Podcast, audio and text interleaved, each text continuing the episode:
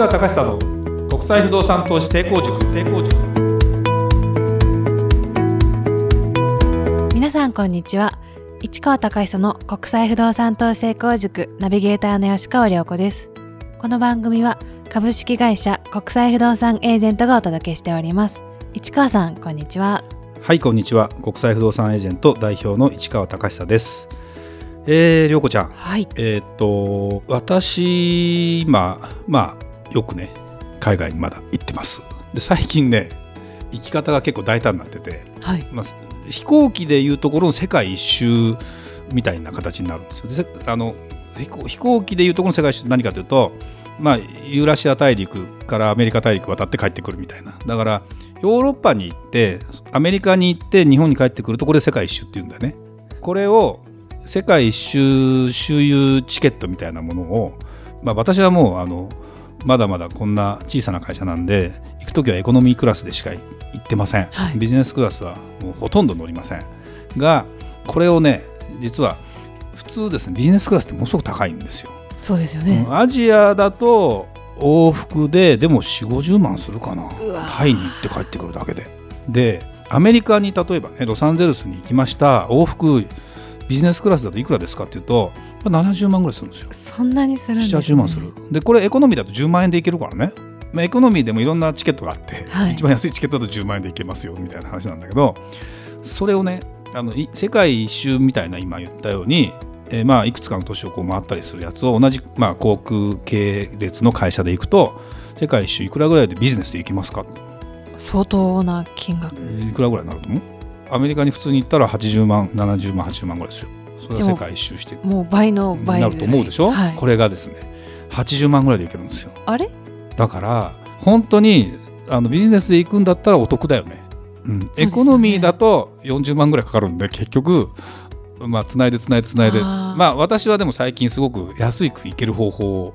編み出したというかですね。まあ曜日を選んだりすればできたりするんあだけど。そうなんですね。もうびっくりする。ドイツのあのデュッセルドルフから今度スペインのマドリッド経由でニューヨークに行くんだけど私ね飛行機代片道よ？いくらだと思う？デュッセルドルフから。ニューヨーク、えー5万円いかない。4万4万8000本当に飛ぶのかな？みたいな感じだね。でも一番飛行安いチケットじゃないのこれ、あ一番安いチケットそうなんですね。2万8000円ぐらいのチケット。えそんなこれアイスランド経由で行く LCC ってものを使ってやるんだけどいやいやいやいやまあニューヨークやっぱりヨーロッパの主要な都市からニューヨークって日本よりも近いんだけどやっぱり便数がいっぱい出てると競争が激しいじゃない？そうすると交通費っていうのもどんどん下がってきたりしてまあすごい。だからね面白いね。ものすごく。だからそこら辺の話も今度ねまた。そうですね。ぜひい番組でも。ろいろできたらいいかなというふうに思います。それでは今日の番組始まりです。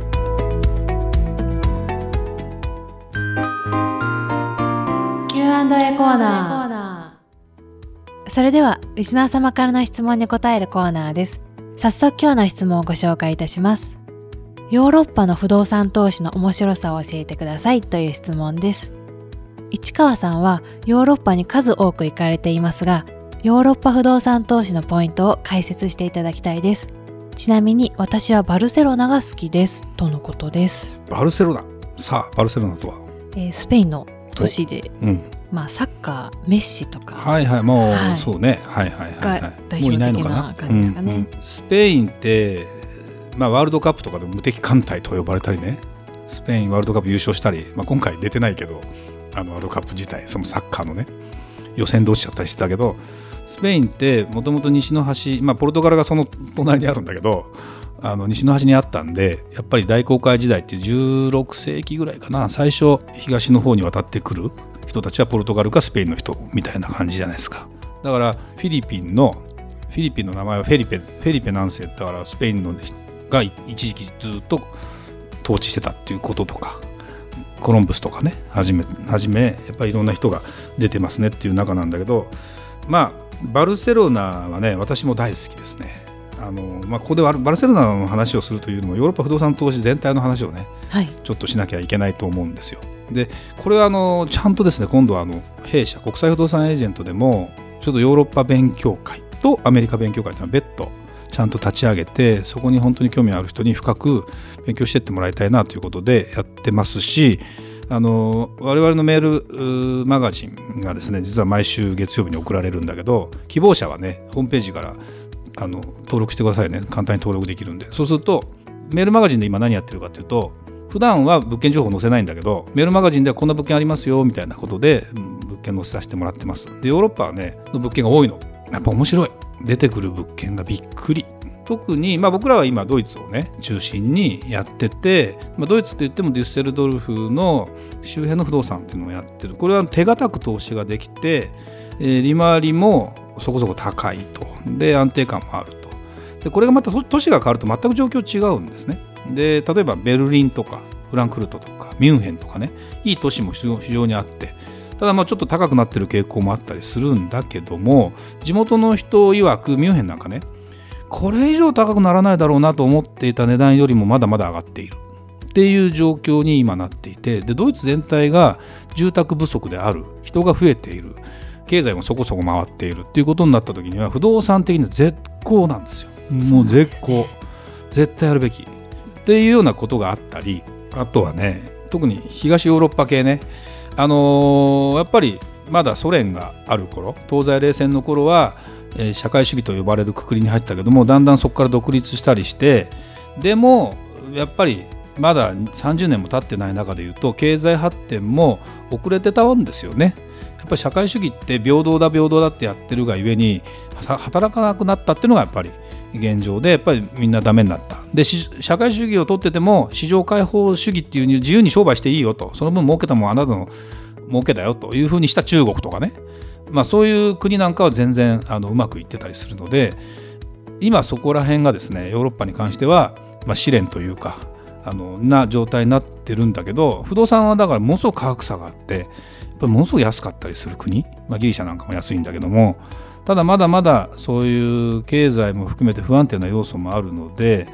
もうおのおのね50ヨーロッパと呼ばれてる中で国は何カ国ありますかというと50カ国ちょっとあるんですよ。でやっぱ状況は全然違っててそこの国に人が出稼ぎに来ますか。例えば EU に入ってれば人は移動簡単にしやすいです。仕事もある程度その中で行けばありますと。で給料も例えばドイツになんで人が来るかというと安い国から出稼ぎに行ってドイツで働いた方が職があります。給料も物価も安定してるからいい時給もらえます。だから人が来ます。その代わり出てった国は安いです。で不動産も安いです。でも結局また何かその国が頑張って産業を起こしてあの新たな手を打てるような国であれば不動産っていうのはそこの首都から上がってたりする傾向があるのでまだまだ東ヨーロッパ系は面白い。スロバキアとかね。やっぱりいろいろうちの今あの副社長の鈴木学氏がですねガンガンヨーロッパ行きまくってますね。そうなんです、ね、うん、あのね彼言葉がほらいろいろ使えるじゃないですか。はい。あの何語何語っていうのがもう今。でドイツ語とかがかなりね、まあ、ドイツ語彼がどこまでできるかっていうのはあるもののある程度はなんか知らないけどドイツ人と普通に喋ったりする時あるからあれ？もうできそうそうそうそう。でオーストリアとかに行くとドイツ語なんですよ。まあ全部じゃないよ。一部ウィーンとかはドイツ語は普通に通じるのでやっぱり国によって違ったりもするけどそうでもなかったりするなと。で不動産の状況も全然だから違ったりして。ただアメリカみたくそのなんだろうな街をゼロから作ってってどうだみたくやっていくようなものではないのであの既存の出て、まあ、昔からヨーロッパ歴史がその代わりあるのでそこの中心部を中心中心部を一つの考え方としてそこにやっぱ近いものから不動産は抑えていった方がいいなと。いうふうに思います。で特にそのバルセロナなんかはバルセロナといえばまあいろいろあるんだよ。あのピカソもねバルセロナピカソ美術館とかもあるんだけどあのガウディが作っているサグラダ・ファミリアっていうねオリンピックありましたよねバルセロナってね、はい、1992年、はい、有森裕子がマラソンでメダルを取って岩崎恭子がメダルを取ってみたいな。もう私からするとつい最近みたいな感じなんだけど最近でもねあのリオでリオオリンピックとか北京オリンピックとかあったけどここから先のオリンピックって東京も含めて考えればアメリカとヨーロッパとねだってロンドンやってえっ、ー、とあれでしょ？東京やってパリやってロサンゼルス行っててアメリカと行ったり来たりする。そこに日本が絡むとかその程度になってくる。じゃなきゃお金払えないんだろうね今ね。という状況を考えるとヨーロッパも不動産投資という目でちょっと見ていただくと面白いと思います。でバルセロナなんか観光地だからなんだろうないい場所っていうのは観光地にやっぱり近い場所の不動産なんかは確実に値上がりしてますよね。じゃあ利回りが高いかっていうと一般的に持ってるだけじゃそんな高くないんだけどそれは別に不動産の価値がないわけじゃなくて不動産の価値的にはものすごくやっぱり上がる要素もあるのである程度我慢しながらあの買っていくっていうことは必要なんだけど、まあ、スペインの場合なかなか難しいのはあの税金がちょっとね買う時のあの不動産取得税とか含めてものすごくちょっと高いのでパーセンテージがね。だからそこの時点でまあ損を覚悟という言い方は良くないんだけど早めに買って早めに上がるっていう状態じゃないと持ってるだ持っててすぐ得になるって話ではちょっとないのでまあ一通り投資が終わってさあどうしようとか次に行く時に本当に面白いことはないのかなというふうに考えた時にヨーロッパの不動産っていうのは十分あるかなというのが特にまああれだね。スペインとかはそんな感じかもしれないね。でイタリアもまあ街によってはいろいろあるけどまあ地中海の海不動産っていうのはもう永遠の憧れらしくやっぱりこれはこれでロシア人だあのイギリス人だ寒いとこの人が別荘でいっぱい買ったりもするそんなようなことを目の当たりにしてると不動産はまだまだやっぱり生きてるしヨーロッパも十分投資のターゲットにもなるのでそこら辺はちょっと勉強会でちゃんと語っていきますのでそれがなくては買えないと思う。1個だけ見て買うとか何かを見て飛びつくっていうのは全然良くないのでちゃんとねそこら辺を見た上で検討していってほしいなと。でもすでに買ってる人はいるからね。特殊な不動産っていうのもあるけど、まあ、分かりやすいようなそういう外国人が好むようなものもあってもいいのかなと。あとは住める環境にあるというかあの持っててどうやって活用するかなんかもヨーロッパだったらまだまだ Airbnb とかそうホテルの免許を取ってやってる部屋とかも結構あるのでちゃんとそこら辺もですねきっちり分かるように僕らが情報提供をきっちりね今後できたらいいなというふうに思ってます。はいありがとうございました。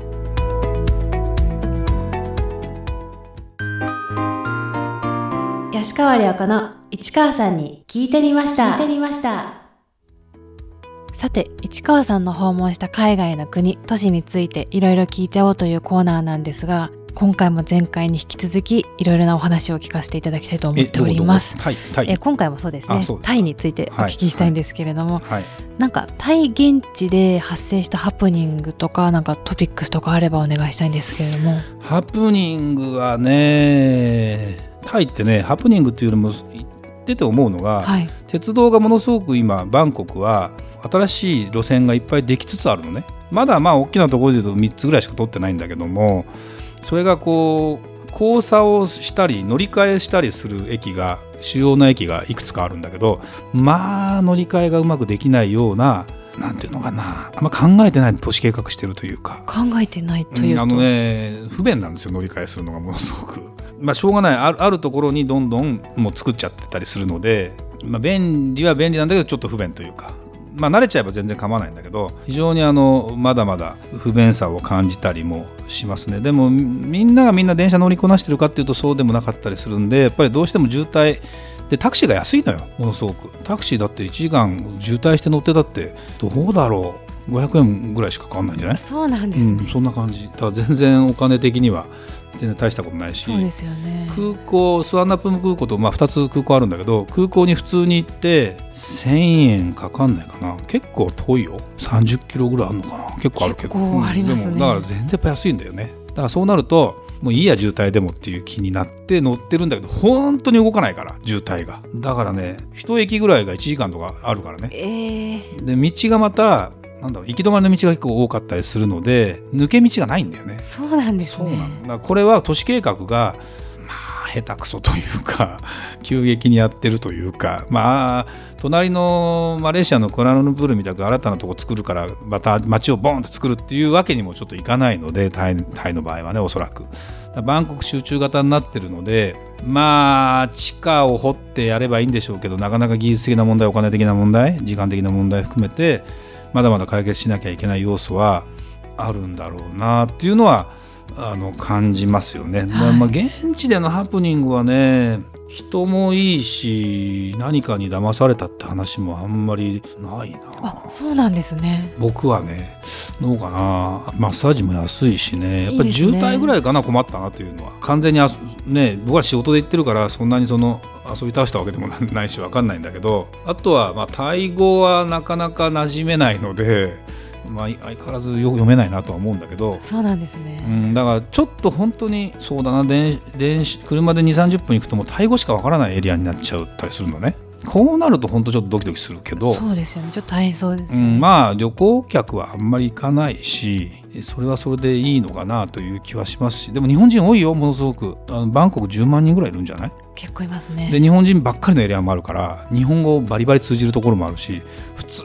に日本の居酒屋が普通に日本の値段でここどこみたいな感じだからね。ちょっと安心し安心できると思う。できますよね。で普通にコンビニがあるからあのセブンイレブン。あそうなんです普通にコンビニがある。ねこれってねあんまないよ。あの他の国に行くと。隣のカンボジアに行ってもそんなにバカみたいなセブンイレブンの看板が出てきたりファミリーマートがあったりっていうのはやっぱりなくて、はい。一番タイが多いかな。でまあ水はほらあの東東南アジアってあんまり飲めないから買うんだけどうんどうかな？20円ぐらいかな1本、いいですね、うん、あのペットボトル。でも安いのから高いのまでいろいろあって。これは間違えるとあれだしイスラム圏じゃないからビールも普通に飲めるんだけど、はい、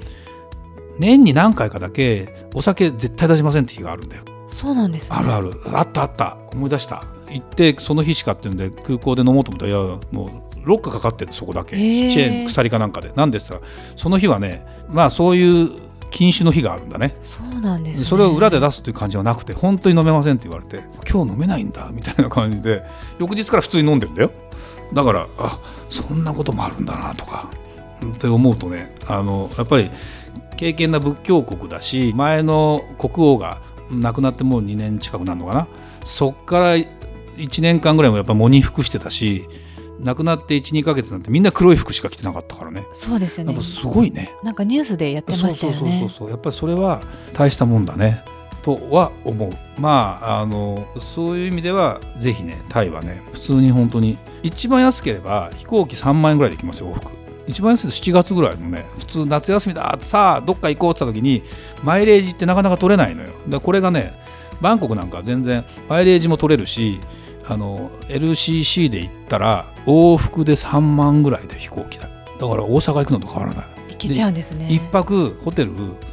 ヒルトンクラスでも1万ちょっとで泊まれてあと普通の僕らが泊まるビジネスホテルだと5000円ぐらい泊まれる。だからね安いよ。もう行くしかないです行くしかないね行くしかない。だからここだったらあれかな。